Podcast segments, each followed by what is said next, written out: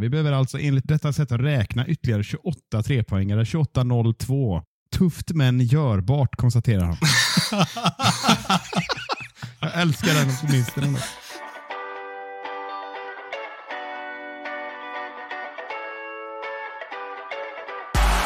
Manchester United score? They always score. Rooney! Oh, wonderful! It's Berbatov! Marcus Rashford! Oh,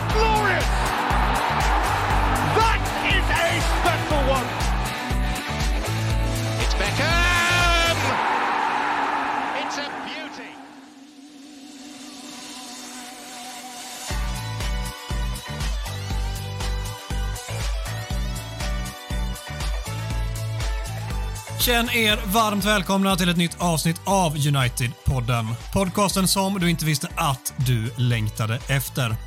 United-podden görs i ett stolt samarbete med både den officiella skandinaviska supportklubben MUS och United-redaktionen på Svenska fans. Det är måndag eftermiddag och United-podden trycker på den feta röda räckknappen. Då välkomnar vi i vanlig ordning en Marcus Eriksson i fullständig harmoni. Som vanligt. Som vanligt. Jag, jag är alltid i full, full harmoni och eh, välmående och positiv. Eh, så summeras jag bäst, tycker jag. Så det var fint. Och Micke är såklart eh, här. Han också har några visa ord att dela med dig av. Nej, inte mer än att eh, det är fult att ljuga Mackan. Men eh, annars så, eh, jag är ju ganska harmonisk men det finns ju ingen som kan mäta sig med dig här Adam, för du, du är ju harmonin personifierad. Jag har nog aldrig fått upp pulsen i mitt liv, tror jag. Inte ens när jag har sprungit. Wow. Du och Berbatov. Det är jag, Berbatov och kanske, kanske Marcialo. Ja.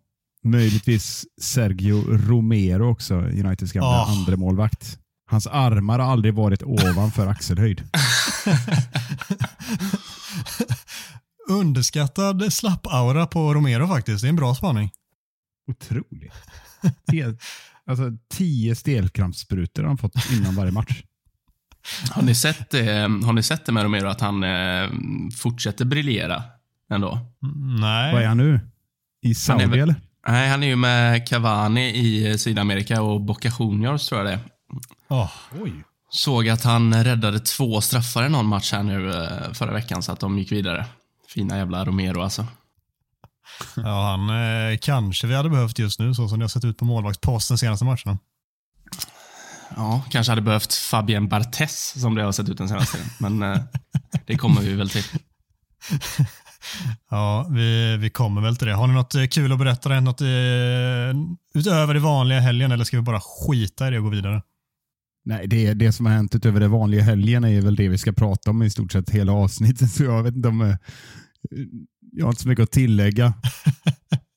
Okej, vi, vi gör helt enkelt så att vi håller inte lyssnarna på halster utan vi kör igång matchsnacket så kanske vi får reda på lite hur din helg har spenderats i alla fall mycket där i.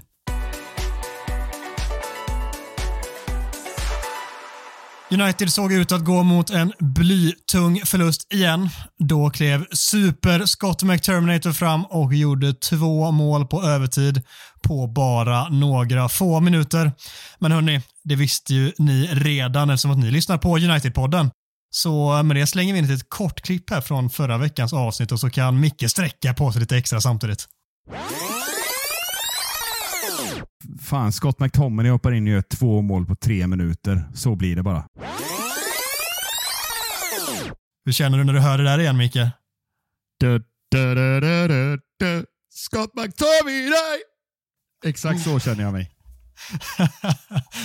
det är faktiskt osannolik, eh, osannolikt bra hur du tippade förra veckan. Det, vi ska inte ta med, vilket jag inte gjorde nu, de första, det första du säger är att United vinner med 3-0, men eh, att McTominay kommer in och gör två mål, det, det är fan starkt att pricka rätt där.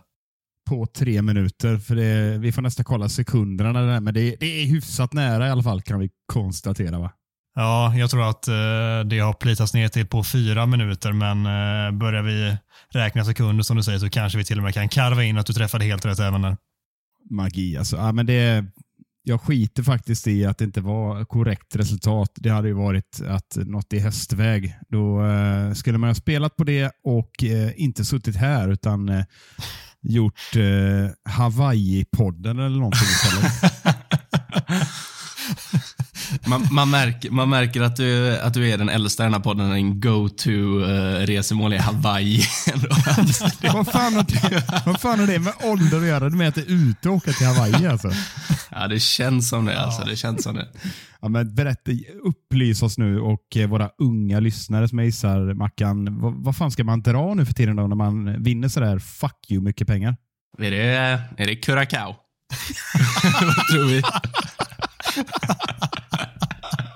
Ja, Gustav åker ju dit varje vecka. Så att, eh, Ja. Curacao. Nej, jag vet inte. Vad är det inte vad kan det vara? Maldiverna man drar till då? Jo, jo, så är det. Maldiven Oj. är det. så 95 alltså. Ja, ja. Kämpa. Kan du sitta med dina paraplydrinkar? Det är för jävla gött. ja, fy fan. Nej, men eh, vad fan var vi någonstans? Eh, jag vet, inte, är inte det, det det absolut skönaste som har hänt på... Ja, vad har vi där uppe på topp tre rysningar sen Sir Alex klev av? Liksom? Den här är nära att slå sig in där tycker jag. Tycker du verkligen det?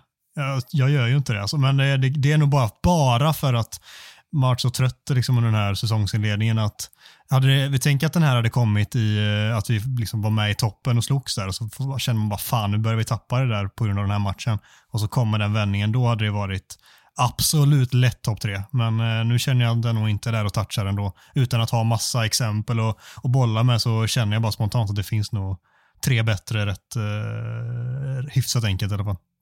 Jag vill nästan eh, innan avsnittet är över höra de tre från dig. Du behöver inte ta dem nu då, om du känner att du inte når dem i minnet. Men eh, Mackan har ju ett jävla minne. Han kan ju liksom han kan ju dra upp tre stolpträffar från 2014 utan problem.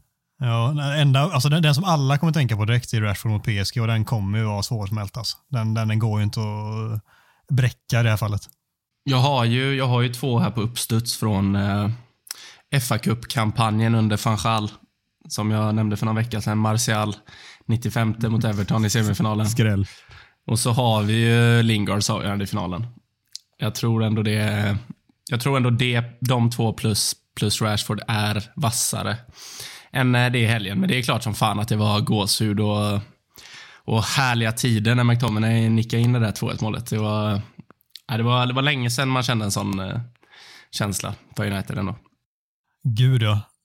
Det finns ju någonting att vi är lite, vad säger de där borta Gustav, up against the ropes liksom på riktigt. Alltså det, det är så jävla tuffa tider nu och så är det, är det typ de två mest utskällda som är inblandade i avgörandet. Maguire hoppar upp och gör det vi har liksom förväntat oss i evigheter att han ska vara det där hotet och vinner och skarvar fram. Ser ut som Fellaini i liksom toppslag och så kommer McTominay som en jävla aggressiv kobra och bara skallar in sitt andra på en sekund. Alltså, det finns ju någonting med och firandet efteråt med att det, jag tror för spelarna, eh, det är klart det är alltid det närmsta minnet som är störst, men jag tror det här betydde jävligt mycket för alla inblandade. Om vi var lättare som supportrar i det skedet eh, så kan man bara tänka sig spelarna med all den pressen de har känt det senaste och vart de var på väg att landa inför det här landslagsuppehållet också. Var, liksom hur allt det bara släppte på eh, de här fyra minuterna. Det, det kan man nästan, nästan eh, kunna sätta sig in i. Otroligt. Hur, eh, hur följer du den här matchen, eh, Micke? Det här vill jag verkligen höra allt, för det har ju florerat en del bilder på dig och eh, poddens första gäst eh, Fabian Jalkemo från, eh, från den här matchen. Mm, ja, men det är korrekt. Vi eh, bokade upp det här, eh, den här matchen eh, för ett tag sedan. Och, ja, inställningen inför var väl ungefär den inställningen ni hade. Nämligen att eh, det är kul att ses och dricka lite öl och så pågår det tydligen någonting vid sidan av. Och Det var ju känslan i vad fan är det nu, 93 minuter. Eh, så eh, det, Istället så blev man allt mer social till eh, sällskapet som anslöt till vårt bord eh, och kom längre och längre ifrån matchen ju längre den gick. Men eh, alltså den sinnessjuka vändningen i liksom mentalt tillstånd i hela lokalen eh, speglade väl egentligen eh, ja, Scott McTominays ansiktsuttryck. Det liksom fullständigt exploderade där på Retro Bar på Sveavägen någonting. Ja, mäktigt. Hur, eh, hur mycket gåshud hade du på din gåshud där och då? Alltså det går ju nästan inte att ta in eh, i och med att det var, det var fler United-supportrar vid bordet, inte bara jag och eh, Fabian Jalkemo, utan eh, det fanns fler som anslöt och liksom folk skrek liksom och bara sprang åt olika håll. Och, ja, och Sen sjöngs det en och annan Scott McTominay-visa eh, ackompanjerad av ett gäng hot shots shot. Eh, jag tänkte precis fråga dig hur firades det och det var ju givet ut med hot shots. Så ja. Ja, vi försökte få in eh, Scott McTominay i den koka kaffe, vispa grädde, hot shot, hot shot, hot shot eh, sången men eh, det gick sådär så att, eh, det är tur att ingen spelade in den smörjan för det, det lät för jävligt kan jag säga. Ja, fan, vad, fan vad roligt att du fick eh, följa det på det viset. Eh, jag tänker att du ska väl få fortsätta tona för vi tänkte totalchocka den här veckan och låta dig som menar att du har specialstuderat helgens match in i det minsta ta hand om spelarbedömningen den här veckan och eh, då serverar vi här med veckans bajsmicke. Ja, men det känns faktiskt stort att det är premiär för just det här segmentet när Marcus Eriksson, eh, veckans Mackas fader, sitter i samma sändning här. Det är, alltså jag är lite nervös Mackan. Hoppas att du är snäll med mig här nu när jag kommer chansa fram mina, ja, vad ska man säga, spaningar här. Ja, jag, jag är alltid snäll. Det trodde jag att du visste vid detta laget, Micke. Det är du faktiskt. Eh, jo, nästan alltid är du det. Nej, men eh, okej. Okay. Men eh, med det sagt så blir det faktiskt eh, en traditionell macka här, eller bajsmicke då, som det numera heter. Det vill säga att vi börjar med vem som måste höja sig. Lite special har jag på den, men eh, sen har jag en näst bäst och en bäst. Känns det okej? Okay? Känns det känns bra. Hur gött som helst. Ja, jag säger som, som originalet brukar säga. Det finns ju lite grann att välja på här när det gäller måste höja sig. Och eh, Jag satt liksom och drog lite lott här nästan, eh, men jag fastnar ändå vid, med lite bubblare som kommer sen kan jag avslöja, men jag fastnar ändå vid de här små svandyken som vår kära nya målvakt tar. Och för att fortsätta citera dig Mackan, vad fan sysslar han med? När han, eh, precis som eh, Peter Schmeichel konstaterar, hoppar uppåt istället för att dyka neråt. Och så kan man inte, jag är ju inte expert på, på målvaktslinjespel, men eh, jag har i alla fall lärt mig av David de Gea och andra liksom, topplinjemålvakter, kan man kalla det, att, att man räddar inte bollar så. Du, om du hoppar upp så är geometrin, höll jag på att säga, gör att det blir svårare att komma ner. Så jag tycker bara den, bara den eh, liksom, försök till räddning kvitter, gör att det kvitterar, kvitterar ut en eh, måste höja sig, för det där är för dåligt målvaktsspel helt enkelt. Det är väl på sin plats att han får den också. Han har ju varit svajig i rätt många matcher och, eh, men har ändå sluppit undan eh, liksom den benämningen. Vad jag vill minnas de senaste gångerna har alltid varit någon som har varit lite, lite sämre. Men eh, det kanske är dags att han får den. Han har väl typ samlat eh, på sig den. Ja, jag tycker det. Och Sen finns det ju tre till då som jag valt ut här som jag ändå ska nämnas som är ganska nära och jag kunde valt någon av dem så kanske inte ni hade protesterat. Men Casemiro blev utbytt i paus. Jag vet faktiskt inte exakt vad det berodde på. Om det var bara eh, taktiskt eller att han var dålig. Men han var inte särskilt bra. Han var ju Casemiro som han har varit i år helt enkelt. Och eh, övertygar väl inte direkt eh, på något sätt som gör att United får övertag i matchen. Eh, tycker jag. Och Sen har vi Lindelöf som jag eh, tycker är svajig generellt. Vi kommer väl kanske komma in på honom lite mer sen. Nu slår ju han någon slags eh, galen eh, rens, eller försök till rensning som föranleder målet. Och det är klart att det räcker väl inte att eh, till och bra måste höja sig. Det är därför han inte riktigt når upp till Onanas ja, usla nivå där tycker jag. Men jag tycker han ser virrig och stressad ut och eh, även om han spelar på en ny position så eh, känns det inte tryggt någonstans. Och så vill jag nämna en till och det är Rashford. Han är så djupt nere i källan nu att eh, när det dessutom blir så tydligt att det blir en helt annan sväng om där ute på till vänster när Garnacho hoppar in så tycker jag det syns ganska tydligt att han eh, måste också höja sig tycker målet vi släpper in är väl ganska beskrivande för, för alla. De tre första i alla fall, för Rashford är inte inblandad just det, även om jag håller med dig att han är totalt under isen. Så de tre första, liksom, det är Casemiro som bara står en helt usel passning i början som eh, vi tar bollen på. Det är Lindelöf som sen bara ska kunna rensa enkelt, servera ett perfekt upplägg till, eh, till vem fan det nu var, jag minns inte vem det var. Vad heter han? Ja, bra. Ah, Jensen. Mattias Ja, Jensen. Jensen heter han, ja. Som jag, för Precis. Övrigt, som Tack. jag för övrigt varnade för i min motståndarkoll. Så det är mycket rätt just nu. Fick du in den också. Eh, nej, och sen så är det någon annan som står för ett helt obegripligt ingripande därefter. Så det är de tre som eh, återigen eh, liksom symboliserar ihop med Rashford förfallet den här hösten. Jag är jättenyfiken på att höra din take nu Mackan. Helt ärligt. André Onana, ska vi vara, ska vi vara jävligt oroliga? Eller vad, vad anser du? liksom? Ja och nej. För det hade, alltså jag, jag, jag förstår att folk är oroliga och jag är också delvis orolig. Men samtidigt så vet vi att det är en väldigt bra målvakt. Det är inte så att han kommer från ingenstans och är oprövad på den här nivån. Utan han var en av världens bästa målvakter förra året och nu, eh, nu är han nere i en svacka och får, eh, med lite det här Harry Maguire-syndromet eh, när, när Maguire är i dålig form. Han får liksom allting att se väldigt, väldigt svårt ut. Han, han får ju en inspark och se ut som världens svåraste sak nu. Jag vet inte vad det är, vad det är som pågår. Eh, Så på kort sikt eh, bör vi nog vara lite oroliga för jag, eh, jag tror inte någon riktigt känner sig trygg där bak i backlinjen med en skakig Onana bakom sig. Sen tror jag att vi på sikt kommer få se den, få se den rätta Onana. Eh, så jag, jag tycker att det är helt sjukt att folk börjar skrika efter det Gia igen. Alltså, det är som att folk har glömt bort de senaste fyra åren. Eh, men eh, fan, det är klart han ska göra bättre. Han ska göra allting bättre. Nu inte bara rädda bollar utan även, eh, även eh, spelet med fötterna och spelet i luftrummet och hur han styr sin backlinje. Så det, är- det har varit långt ifrån en bra inledning, det kan man ju konstatera. Verkligen. Och det är det som blir också, som är väldigt tydligt nu tycker jag, är att han blir också allas hackkyckling oavsett om det är supporter eller medialt nu där han lite har fått Maguires roll där det är han som det sprids klipp på, det är han som alla tidningar ska dra liksom stora rubriker på hela tiden och vi får ju hoppas att han kan hantera det bättre än vad Maguire kunde. Eh, men det är väldigt tydligt och det blir sjukt intressant att se hur, hur han klarar av det. För det är den pressen som det blir på vissa spelare i de allra största klubbarna och eh, det är uppenbarligen Onanas tur nu som hela tiden kommer vara under lupp.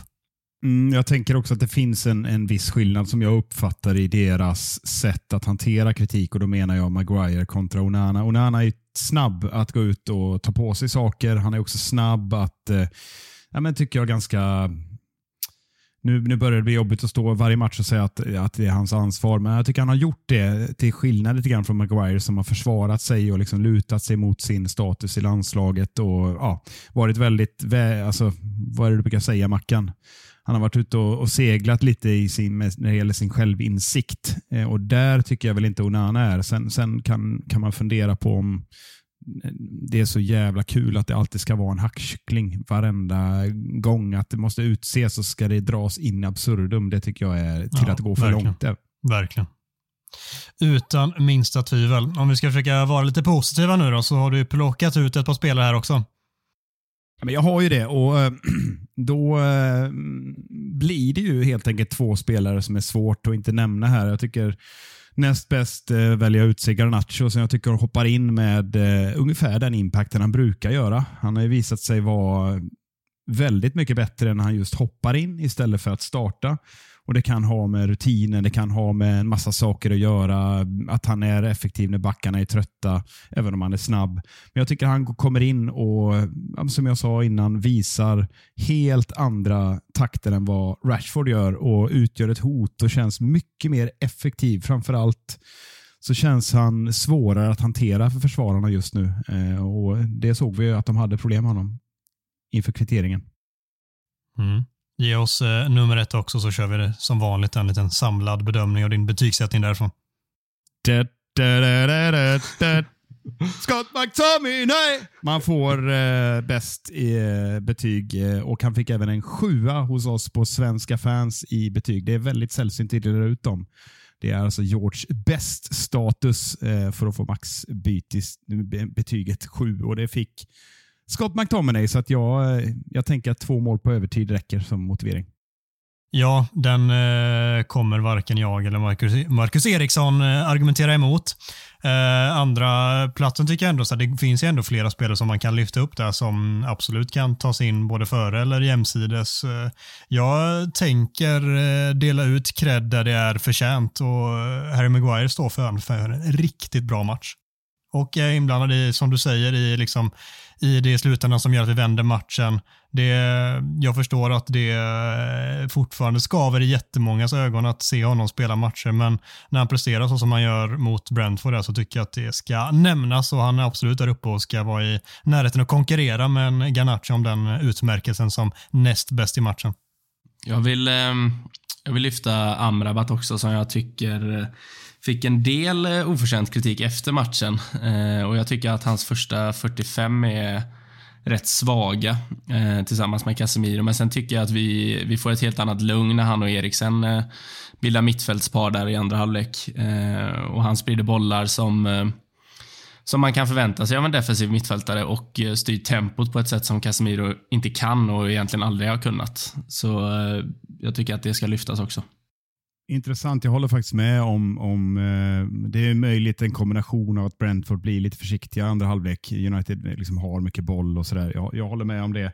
Eh, och Maguire, möjligtvis att jag har en annan måttstock, så jag köper också att du vill ha upp han på samma nivå eller kanske till och med högre än Garnacho, men jag, jag tycker ändå, det, i och med att det är så pass oroväckande kring Rashford så, så känns det skönt att veta att man har Garnacho där som kan komma in och förändra matchbilder. Sen, sen det är klart att Maguires skarvnick eh, är ju det som möjliggör den ah, riktiga förändringen såklart. Ja, och sen ligger Garnacho liksom väldigt mycket bakom det första målet också, så det, det är rimligt att ha honom där uppe eh, utan tvekan.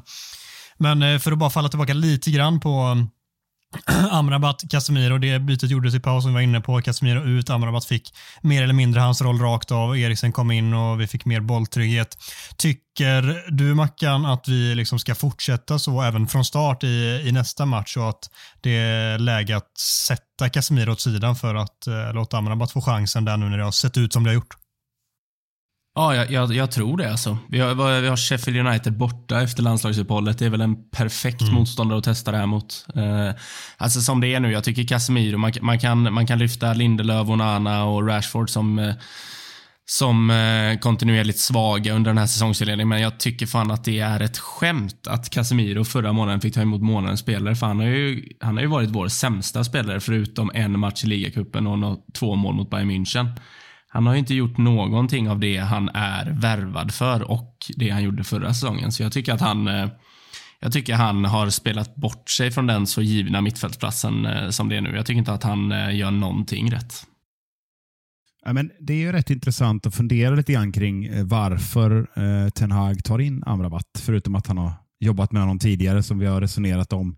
Eh, och att av finansiella skäl, så, finansieringsskäl ska sägas, så eh, gick det inte att köpa honom utan man har en option. Om planen är att eh, det är Amrabat som ska ta över på sikt, vilket eh, vi får se om man mäktar med och om Casemiro fortsätter så här så, så är det ju liksom ingen vild gissning att tro att det kommer bli fler sådana upplägg än som du målar upp här mot Sheffield United. Men Samtidigt ska ju Casemiro iväg och spela två matcher med Brasilien. Jag gissar väl att han kommer få en hel del speltid där. Eh, jag vet eh, slitet, men det kan vara eh, perfekt med en liten, eh, vad ska man säga, en liten paus här och komma tillbaka med lite ny energi eh, på något sätt som ett sånt landslagsuppehåll kan ge. Så att jag, jag skriver inte av eh, att Casemiro inte startar eh, nästa, Premier League, eh, nästa match. För sen är det ju eh, Champions League och då är jag väl avstängd om jag inte är helt ute och seglar. Ja, för, eh, bra att du lyfter det.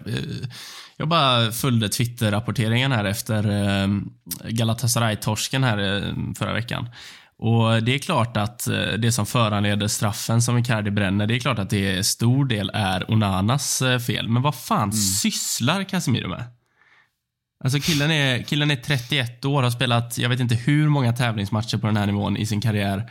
Eh, och alltså i 10 fall av 10 så är det ju bättre att låta anfallaren ta avslut här. Om du är, alltså, är han är ju inte ens i närheten på att nå bollen. Han sopar undan benen på honom, det är straff och, och helt plötsligt är vi dessutom en man mindre. Jag tycker fan Casemiro typ är lika ansvarig som Onana eh, till det där. Så eh, jag eh, Nej, Casemiro börjar gå mig på nerverna så det bara sjunger om det. Jag tycker att han har varit sämst i United den här säsongen. Ja, alltså Adam ser ut sugen på att komma in här, men jag, jag tycker den där tacklingen eh, med eh, ett gult kort i bakfickan, det säger lite grann om hur eh, Casemiros avigsida ser ut. Eh, han, när han är bra, då vinner han typ alla de 50-50 duellerna. Och Det ser så självklart ut att vi hyllar honom för att han är så vass på liksom, ja, men, glidtacklar som en kung. Liksom. Men när han inte är bra, då ser det ut som att han typ chansar. Eh, och det här är ju en chansning. Han eh, tänker nog inte riktigt. Han tänker bara jag måste förhindra ett mål och så glömmer han för en sekund att eh, det kan både bli rött och straff av det. Eh, så du har ju rätt i att det är ju inte en speciellt balanserad spelare som gör den satsningen i det läget. Oavsett Onanas totala haveri till passning. Mm, han, han överarbetar ju allting just nu, men han, han vet ju om att det inte stämmer. Liksom, och Då blir det som att han känner eh, att han har så otroligt mycket ansvar på sina axlar. Där han istället för att bara vara sådär cool och smart som han i grund och botten är, som han var förra säsongen, så istället så, så fort han får minsta läge så ska han dit och göra en, vad han tänker ska bli en matchavgörande insats, en tackling kanske som är helt onödig att sätta in. Istället så ska han bara falla som han hade gjort i fjol. Det är precis så i det här fallet. Alltså, jag är helt hundra på att han inte har satt in den tacklingen i, i februari. Då hade han liksom istället, Eh, precis som Mackan säger, låta anfallet ta avslutet i det läget som är sämre än om man får en straff och då riskerar han inte heller ett rött kort samtidigt. Då hade han liksom haft en sinnesnärvaro, men nu är det som att han överarbetar allting för att han vet att det är mycket som inte stämmer för honom. Och eh, med det så blir han i total obalans och det sätter laget i skitsitser hela tiden. Ja, det, det, jag tycker det är korrekt. och liksom det, Vi får se vad som händer framåt nu, men, men det känslan är att det kan ju inte bli så där jättemycket sämre för Casemiro. Han kan ju inte fortsätta hålla den här låga nivån. Det är i stort sett omöjligt med tanke på hans långa erfarenhet och ja, men vad, igen vad han visade för inte särskilt länge sedan. Så jag tror det vänder där för honom. Vi får hoppas att det är så under landslagsuppehållet att han får den pausen han behöver och så kommer han tillbaka stärkt ur det, för nu är det fan inte bra.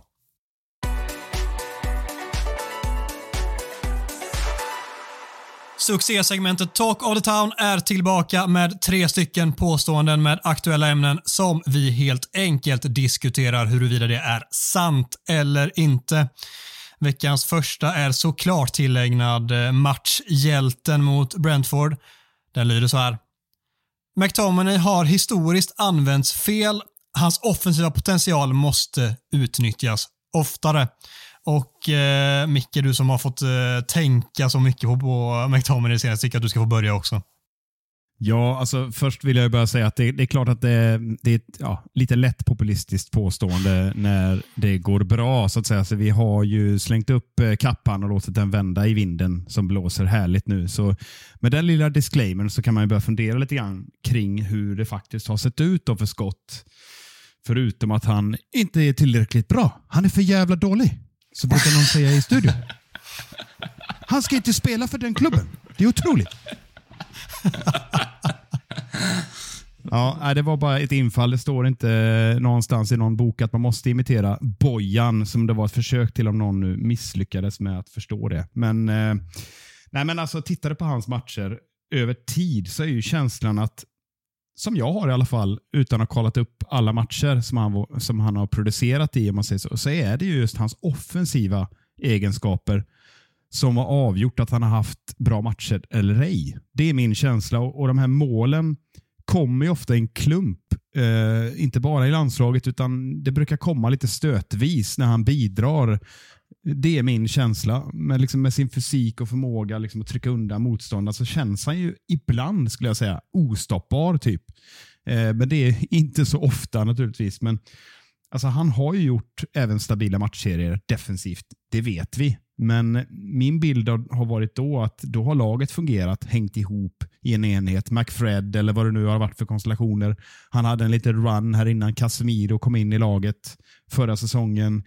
När det känslan var att han eh, överarbetade inte så mycket utan, utan gjorde sin uppgift. Men framförallt kliver fram och går framåt i planen och kommer in i straffområdet. Det, det är han som starkast. Så att jag tänker, om man nu tänker så då, och ser till eh, att han kommer från eh, liksom bakgrund som anfallare. Han var ju liksom anfallare och tia i juniorleden. När han kom upp i United så sprang han ju där uppe bakom anfallaren minns jag och jagade. Och sen har han blivit fallit längre ner, ner i planen och känslan är att det har gått sådär när han spelar sexa. Och nu har vi fått in Amrabat som vi har pratat om för en stund sedan. Vi har Casemiro fortfarande. Vi har eh, en Mount som har kommit in. Det vill säga att känslan är att det är fullt på de platserna och att McTominay kanske är fjärde, femte val. Om man räknar in Eriksen och allt möjligt. Så att, med det sagt så kanske vi, man ska ha McTominay som en rollspelare bara. Han ska komma in och göra göra avtryck en kvart, 20 minuter eller när det nu passar mot ett lämpligt motstånd och eh, helt enkelt skräddarsy den rollen istället för att hålla på och tjata om hur dålig han är som sexa eller defensiv mittfältare så kanske man ska använda honom bara så här. Mm, alltså drömläget är ju att han i så fall accepterar en sån roll och att man kan använda honom på just det här sättet. Men jag tror inte att han långsiktigt gör det. Han kan säkert tänka sig göra det här fram till eh, max sommaren. Men sen vill han nog eh, komma till ett lag där han får spela betydligt mer ordinarie än vad han gör just nu. För så pass bra är han att han klarar av det såklart i, i, i många Premier League-klubbar. Men eh, jag håller med dig, i ett Manchester United och eh, i toppklubbarna så Eh, är det givetvis den typen av roll som du beskriver som han, som han behärskar och som han kan vara en stor skillnad, gör en stor skillnad i. Alltså det han gör i båda målen här, det är ju sån otrolig klass. Framförallt det första, hur han jonglerar ner bollen och sen med en distinkt jävla vrist trycker in den vid stolproten. Det är sån otrolig klass som många anfallare bara kan drömma om att klara av. Weghorst till exempel. Uh, och uh, liksom andra målet, han ligger rätt, stånkar den. Det är precis mål för att han inte kan ta den, men det är också precis tillräckligt bra. Så det är en uh, imponerande mm, liksom, repertoar som man sitter inne på när det kommer till boxspelet och det kanske sitter i från gamla dagar när han var anfallare i ungdomsåren. Han har ju fallit successivt bakåt i, i planen från eh, när han slog igenom som ung, slog igenom kanske rätt, inte riktigt där, rätt ord, men slog igenom på ungdomsnivå. Då, då var det som anfallare och han har sjunkit längre och längre bak. Kanske var det fel. Kanske skulle han ha varit anfallare hela vägen och fått utveckla de bitarna ännu mer. Alltså jag, jag vet inte. Ehm, det känns som att det har blivit någon sån här falsk sanning att eh, tränarna ser honom som någon eh, sexa. Alltså, så har han väl egentligen aldrig använts heller. Eh, men alltså jag, jag ser ju McTominay som en som, en, eh, som i West Ham använder Zuzek. Han är en box-to-box mittfältare med styrkor i offensiva straffområdet, duktig på att komma i andra våg och en giftig avslutare. Eller en, eh, eller en Sean Longstaff i Newcastle som får Tonali och Gimareish bredvid sig och så får han löpa sönder motståndarnas försvar och komma på andra vågslöpningar. Och, Alltså det är ju där han har sina styrkor. Jag tycker att det har varit tydligt sen han eh, gjorde debut under Mourinho. Eh, och han har väl aldrig spelat så här utpräglad sexa. Det är ju det här McFred-haveriet som mm. pågick i tre år. Eller vad fan det var. Alltså det, det, problemet med det, att det inte funkar, det var att ingen av dem spelar sexa, för ingen vet hur man gör det. Ehm, så McTominay har ju på något sätt eh, Ja, det har blivit någon falsk sanning om att United har använt honom så djupt egentligen. De har inte gjort det. Det är bara det att han inte har, riktigt har fattat hur han ska spela, tror jag. När han väl har fått chansen. Ehm, så nej, jag, han har ju definitivt sina styrkor i offensiven. Eh, med det sagt ska han ju inte vara en tia eller en anfallare, utan han ska ju vara en fysisk löpstark mittfältare med en bolltrygg eh, defensivare mittfältare bredvid sig. Då eh, får han ju ut sina styrkor. Det funkar ju dock inte i dagens United. Så nej, en, eh, en rollspelare som Micke beskriver, det är där jag tror vi har McTominay. Oavsett hur många mål han trycker in på stopptid. Ja, det blir intressant bara att, att se. Jag vet, jag vet att det är det kan ju vara så att det här var bara en tillfällighet och så får vi inte se det mer. Men jag har en känsla av att han kommer få fler sådana här chanser och jag har också en känsla av att, givet att han ändå levererar på landslagsnivå, regelbundet ligger uppe i skyttetopp och håller på. Eh, det, alltså jag, jag får en liten känsla av att, att man kan ge honom lite mer förtroende nu så kan nog det andra spelet också eh, flyta med i vissa matcher. Det är klart han inte är en starter i alla matcher, det är inte det jag säger, men, men det ska bli intressant att se om han får lite mer förtroende framöver här och vad som händer då, om han kan få ett litet genombrott. Jag vet inte, jag, jag har en liten god känsla, inte bara för den här underbara lördagen, utan jag har en fin känsla. Nu är du optimistisk och det gillar vi. Victor Lindelöf är på väg att spela sig ur laget och bör säljas om rimligt bud kommer. Då är det upp till Mackan att få börja på den här, tänker jag. Ja. Eh, Ja, hans säsongsinledning har ju inte fortsatt som hans vår eh, såg ut. Alltså, i, under våren så spelade han ju till sig en given tredjeplats i backlinjen, eller i mittförsvaret ska jag säga. Eh, nu, alltså lite orättvist också, för han har inte fått någon kontinuitet i vem han spelar bredvid. Han har fan spelat på varenda position i den här försvarslinjen.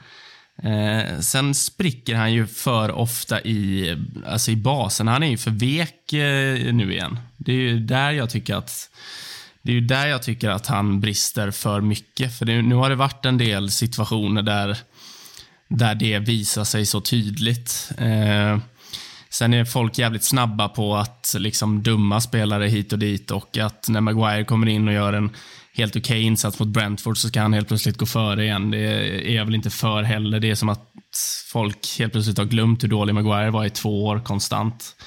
Ehm, så jag tycker att man ska avvakta och se här. Ehm, men det är klart, optimalt om United ska utmana om eh, de stora titlarna så ska väl varken Harry Maguire, Johnny Evans för den delen, förlåt Gustav, eller eh, Victor Lindelöf var en del av den där backlinjen. Så eh, ett, ett, jag vet inte hur hans kontraktssituation är. Det ett plus ett han har kvar, eller? Ja, ett rimligt bud i sommar, vad det nu kan vara, 20 miljoner pund, så eh, så hade det väl inte varit helt dumt att sälja honom. Och det hade nog varit bra för honom också tror jag. Ja, verkligen inte jättemycket att tillägga. tycker du lägger ut orden väldigt bra. Det, det är klart att United behöver utvecklat, behöver hitta spelare som blir, alltså gör backlinjen ännu bättre. Framförallt så Varan håller uppenbarligen inte sin kropp frisk. Då behövs en, en tydlig liksom startspelare i den backlinjen. Sen om Lisandro Martinez är den andra, vi får väl se hur han hantera det när han kommer tillbaka från sina skadebekymmer också nu. Det, det är så mycket om och men, men klart är ju att det behöver in en eller två mittbackar där av betydligt högre kvalitet än vad som finns idag och som kan bidra med väldigt mycket mer kontinuitet också.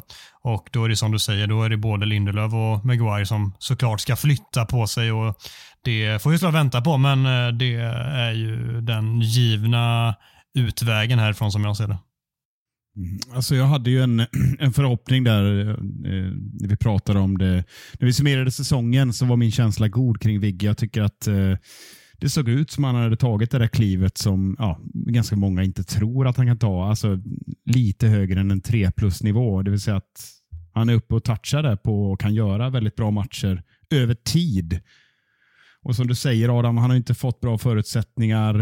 Eh, som du också är inne på Mackan. Liksom, det har varit jävligt fladdrigt generellt. Eh, men jag, man blir inte riktigt klok på Victor Lindelöf. Jag, jag, blir inte det i alla fall. För jag, jag väntar fortfarande på att han ska bli så där dominant med bollen som han var i Portugal, som han har varit bitvis i United och som han kan vara i landslaget när han liksom tar en tydligare roll. Jag tror att han har det i sig, framförallt spelet med boll. Sen är han ju lite vek som du är inne på. Eh, även om det överdrivs en aning i England såklart. Så man drar det kortet varje gång han gör en sämre match. Men tittar du, tittar du framåt mot nästa säsong, jag tror det blir två mittbackar in. Det är min känsla. Det kanske till och med kommer in en mittback i januari om United är riktigt eager. För det är jävligt kaosigt. Jag kallade det för, för eh, kaos för några veckor sedan. Jag är fortsatt jävligt orolig för även om Maguire skulle kunna studsa tillbaka jag håller inte med om att man bara kan titta på om han har varit usel i två år, då är det omöjligt att han kan bli bättre nu. Det är det ju inte, men, men sannolikt är det ju inte troligt att Maguire går in och tar en startplats och äger den resten av året. Det har jag svårt att se. Men han har ju fan inte haft ett bättre läge på väldigt länge att göra det nu. Så vi får se vad som händer efter landslagsuppehållet. Maguire är ju alltid tillgänglig, som vi har konstaterat många gånger, så han, han lär väl inte dra på sig någon skada. Viktor linkade ut, så det kan vara en mörk tid framåt för Lindelöf och då är jag inne på din, eh, ditt spår där Mackan. 20 miljoner pund eller vad det nu handlar om. Men en, eh, kanske inte den bästa klubben i Italien, men kanske en topp fyra-klubb i Italien hade varit perfekt. Spela en trebackslinje där till höger. Det skulle kunna göra honom väldigt gott tror jag. Vi har givetvis veckans Town Hall kvar och vi eh, blickar bakåt mot vad som sades förra veckan. Då var vår Town Hall så här. United bör fokusera på spelidén i ligan och sätta ett tydligare resultatfokus på kupperna. Där var det eh, en ganska stor vinst för ja-sidan på 73,9 procent. Ni sa alltså 26,1 procent av er. Vad läser du in av det här, Micke? Jag är lite förvånad faktiskt. Jag trodde fler skulle tycka att, eh, att vi måste vinna alla matcher och allt måste lösa sig imorgon. Typ. Alltså, det här är ju, det känns lite grann som att det är fler än vi som har gett upp. och, och, att eh, känslan är att eh, det vi vill se, eh, majoriteten av de som har röstat här, då, är ju ett spel som ska vara vägvinnande framåt. Och jag kan ju bara hålla med. Jag hade också klickat i ja om jag hade svarat på det här. Och Sen kan ju vän av ordning då invända, som vi också disclaimade om här, att det åldrades ju sådär det där påståendet med tanke på att eh, då, sen, sen, när, vi, ja, när vi hade spelat in så torskade vi mot Galatasaray och ja, har en omöjlig sits i Champions League nu, mer eller mindre, som kräver fyra raka segrar. Men, men jag är fort, står fortfarande fast vid att jag tror ju att vi måste hitta identiteten. Det räcker inte att vända stopptidsmatcher mot Brentford, utan det måste förr eller senare lossna spelmässigt och det måste vara överordnat nu. Vi kan inte tro att vi kan konkurrera på alla sätt och vis, tänker jag i alla fall. Vi kör veckans tandhåll där och där tänker jag att eh, Mackan ska få börja, han som brukar vara så optimistisk. Den lyder så här. Segern mot Brentford blir vändningen, likt Liverpool-matchen i fjol. Slå inte ner den här nu Mackan, låt oss drömma lite. Mm. låt den prata nu för fan. Jag, jag, slog ju fast för någon vecka sedan här att det är nu det vänder för United inför, jag tror det var inför Palace och Galatasaray-veckan där. Och jag tänkte bara nu, nu har de ju guldchans här på, på att få fart på den här säsongen och svara upp med två torskar på hemmaplan mot två mediokra lag. Eh, men om det är något som borde fungera som en väckarklocka för den här inkompetenta jävla spelartruppen så är det väl en, eh, en 2-1 vinst med två mål i sista minuterna eh, inför ett landslagsuppehåll. Alltså vaknar man inte till efter det eh, och sätter igång och bygga vidare på det, då vet jag inte vad fan som krävs. Alltså. Eh, skillnaden, skillnaden, stora skillnaden mot Liverpool-matchen förra året och eh, Brentford-vinsten nu, det är väl att vi faktiskt gjorde en helt eh, grym insats mot Liverpool förra året. Det tror jag inte man kan säga om eh, matchen i lördags riktigt. Eh, men jag, jag, tror ju att, eh, jag tror att det kommer bli bättre sen om... Eh, sen om, vad fan, hur var påståendet? Om detta är vändningen? Nej, det vet jag inte. Men jag tror att det kommer bli bättre. Sen tror jag, fort, fort, jag tror fortsatt att det kommer bli en väldigt tuff säsong för United. Men det kommer nog bli lite bättre i alla fall. Vad säger du Micke, kan vi vänta oss en liknande vändning som i fjol där säsongen blev rätt bra till sist efter den där Liverpool-matchen och jag vet, det är klart att det är skillnad på att möta Liverpool och möta Brentford, men, eller är det det? Jag vet inte. Vad säger du Micke? Nej, det är inte så stor skillnad. Det är, det är, de klubbarna påminner varandra i dignitet. Eh, nej, men hade du frågat mig 18.00 i lördags så hade jag sagt ja för fan. så, så, att eh, tre hotshots senare så, så var vi ju i stort sett matematiskt klara som ligasegrare också. Så var det ju. Nej, men, men eh, med lite distans till, till den här euforin så jag tror precis som du Mackan, du är något på spåren. Det var någonting som hände där. Jag nämnde det tidigare också. Alltså, mitt i den här euforin så såg jag massa saker. Jag vet att ja, vi kan prata om att fira jävligt mycket på tal om det. Arsenal brukar ju fira alla mål. De vinner med 60-0 och så 59-0 målet så typ firar de som de har vunnit ligan. Så det kändes skönt att vi kunde överträffa Arsenal också i firande. Eh, men eh, det finns någonting när britter Maguire, McTominay, bänknötarna. De är ifrågasatta, kliver fram och visar vägen. Jag tror det kan hända någonting med gruppen. För McTominay har jag inte koll på vilken status han har. Men eh, han, det, min känsla är att han har liksom home, homegrown, eller vad fan det heter, eh, där borta. Jag är så usel på de här epiteten. Men det är någonting med det. One of our own gör mål. Maguire kommer in som är eh, superifrågasatt och gör en bra match som du är inne på de leder liksom den här vändningen. Jag tror att det kan göra något med truppdynamiken. Det kan göra någonting med, det kan väcka en sån som Casemiro kanske. Och det, Även om det absolut inte är Liverpool-nivå, det går inte att jämföra, men i mental betydelse så spelar det nästan ingen roll vilka vi möter, utan det här kan vara gnistan som tänds som gör att det börjar rulla på nu. Sen om det innebär att vi liksom vinner tio raka, det må vara osagt, men jag tror att det här kommer vi nog se tillbaka på eh, om, om ett gäng omgångar och inse att någonting händer här. Ja, jag är faktiskt inne på det. och det, Dels för liksom sättet det sker på, den mentala biten som det också innebär, som du säger Micke. Och sen tror jag inte det är liksom någonting som jag, eh, det känns i alla fall som jag tittar på det väldigt mycket mer än många andra och det kanske är att man försöker klamra sig fast vid någon ursäkt, men skadesituationen har varit totalt jävla omöjlig. Vi pratade om det tidigare. Och efter landslagsuppehållet nu så väntas flera komma tillbaka. Bland annat får vi till exempel en vänsterback i truppen igen, Sergio Regulon som av allt att döma är tillbaka då, vilket så här, skönt, vi har en vänsterback igen. Det är, det är klart att det kommer göra skillnad. Amrabat behöver inte springa runt där och se yr ut. Då kan han spela centralt kanske som vi pratade om tidigare. Alltså att de här pusselbitarna lägger sig lite av sig själva igen, att man inte behöver fylla fyrkantiga hål med runda pusselbitar och tvärtom hela tiden, utan att vi faktiskt kan sätta spelare de ska spela och det är klart att det kommer göra skillnad också. Men om det sen gör att vi, som du säger, vinner tio matcher i rad, det, det är ju svårt att se. Men det är klart att vi kommer klart och klart, men jag tror verkligen att vi kommer titta tillbaka på detta som att här var den värsta krisen över säsongen. Sen får vi se om det leder till att vi slutar femma eller sjua liksom och hur bra vi faktiskt spelar framöver. Men jag tror att vi kommer titta tillbaka och se det här som att det värsta i alla fall förbi. Får jag, får jag bara innan vi uh, går vidare, jag håller, jag håller med uh, i mycket. Men får jag bara slänga in en helt obefogad sågning av United-spelare här uh, innan vi kliver vidare? Såklart. Obefogad? Ja, det gillar vi. Ja, alltså Anthony. Hur jävla dålig är han? Alltså jag blir vansinnig över att se han spela fotboll alltså. Sista, när kom han in? 67, 68?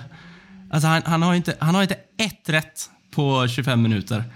Det, alltså det, jag, jag, jag, jag blir så provocerad av att se honom försöka spela fotboll så det finns fan inte motstycke alltså. Ja. Jag, vill, jag ville bara få det sagt. Det- han det han, han kan ingenting. Det är, det är rätt kul. Kan du klippa, kan du klippa ut det och lägga in i början istället? För det känns som lyssnarna satt nu och byggde upp en skön känsla och fick upp hoppet så kommer du in med någon jävla moralsänkare här. Men Det, men det, alltså det, jag vet inte vad det är liksom med, med, med honom, men jag, jag, jag tänker så här. Mar Martial har ju ett kroppsspråk som, eh, som, som liksom skriker “jag vill inte riktigt vara här”. Eh, och Han älskar väl inte att komma in i minut 81 eh, när man ligger under med 0-1. Liksom. Men eh, han bidrar ju med någonting offensivt. Eh, Garnacho kommer in och bidrar med energi och fart och fläkt och försöker göra sin gubbe. Va, vad gör Anthony? Jag, jag, jag, kan, jag, kan, jag kan inte förstå hur han är en professionell fotbollsspelare. Alltså. Jag, är, jag är ledsen, jag var bara tvungen att få in det innan vi gick vidare. här. Jag har bara suttit och tänkt på det sen lördags. Vänta att du ska brinna av, Ja, äntligen. nu måste jag lägga in en motvikt här. Vi måste lägga in ett hån här. För att som väger upp lite grann. Och såklart kommer referenser från Alternative MUFC senaste video om matchen. Om ni inte har sett den så observera det som händer. Eh, det blir ett litet PS på slutet. Och Det är jävligt kul för det är en total rallarsving mot den här dåren som tränar pyttelilla Brentford. Thomas Frank. De skriver att, eller han, han skriver ut den här dåren som gör det här kontot att, eh, att han citat står och tuggar tuggummi som om han hade dratt fem liner kokain innan. Och så ser, ser man en bild på honom, liksom med totalt psykfallsblick och käken håller på att gå ur led. Du tror att du är Sir Alex Ferguson, typ. Något sånt. Ja, det är så jävla kul. Eller, eller om det var Ancelotti han blandade in. Det var kul. Så eh, pyttelilla Brentfords eh, kokainstinna tränare tycker jag kan få sin slev.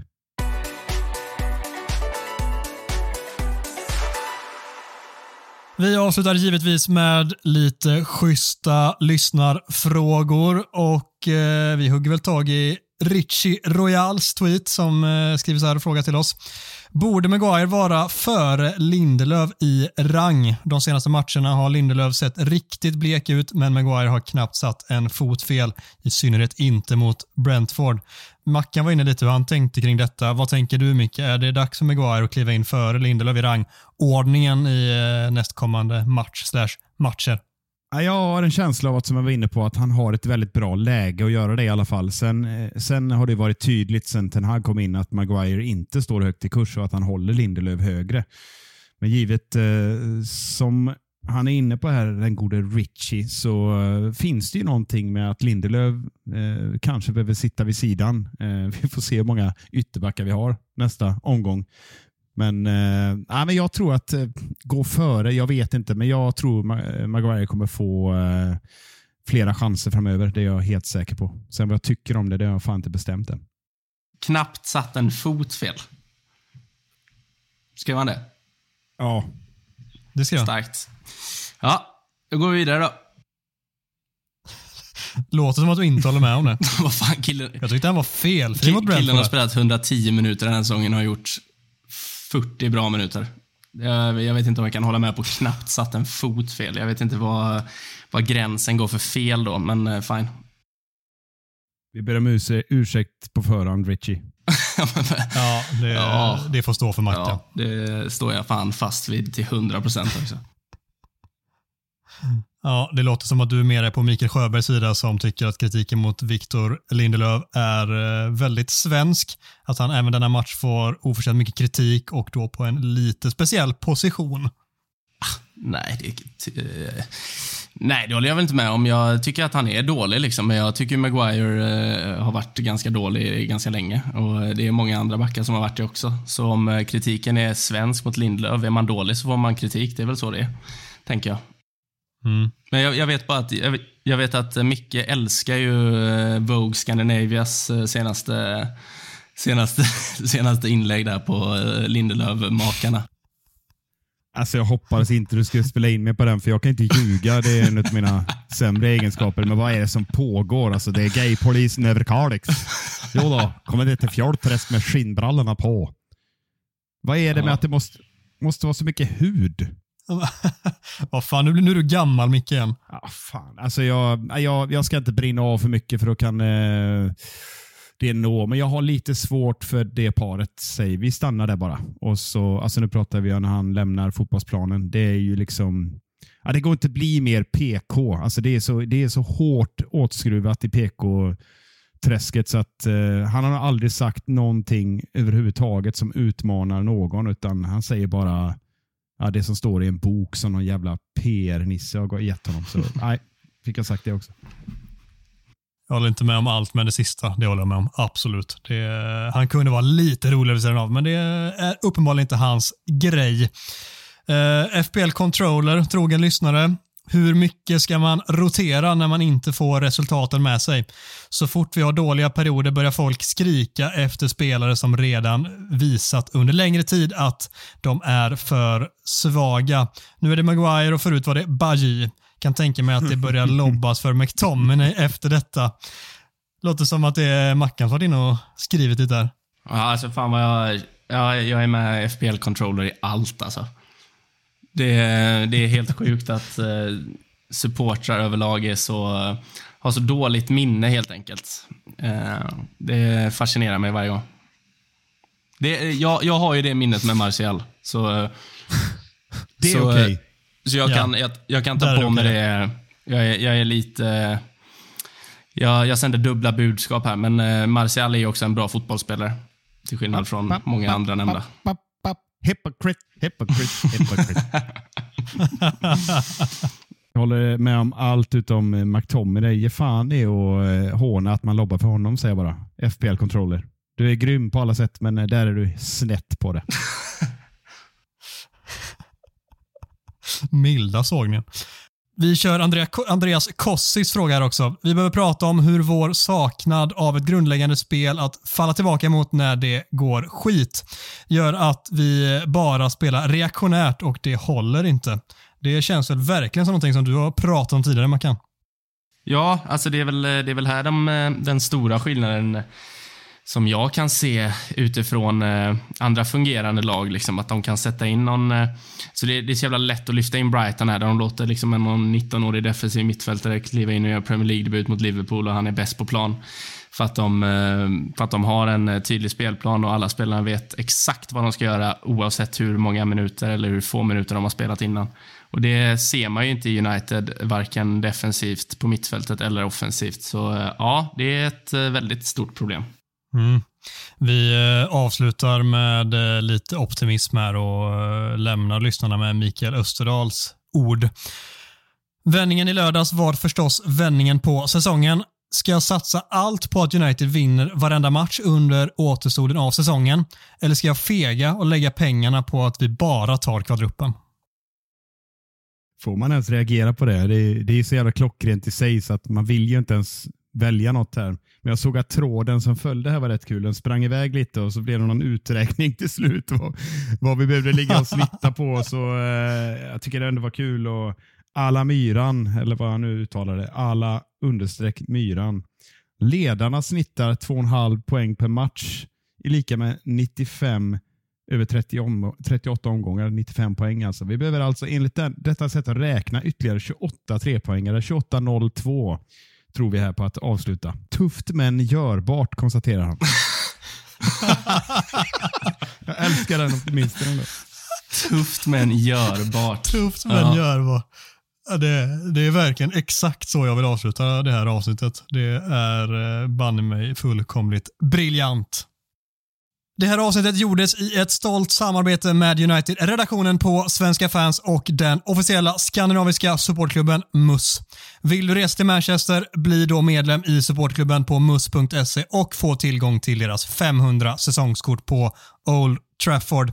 Med de orden tackar vi i vanlig ordning för medverkan, Micke och Mackan, men framförallt till er kära lyssnare som har tagit igenom ännu ett avsnitt av United-podden. Stort tack för detta. Följ oss på sociala medier så hörs vi igen nästa vecka.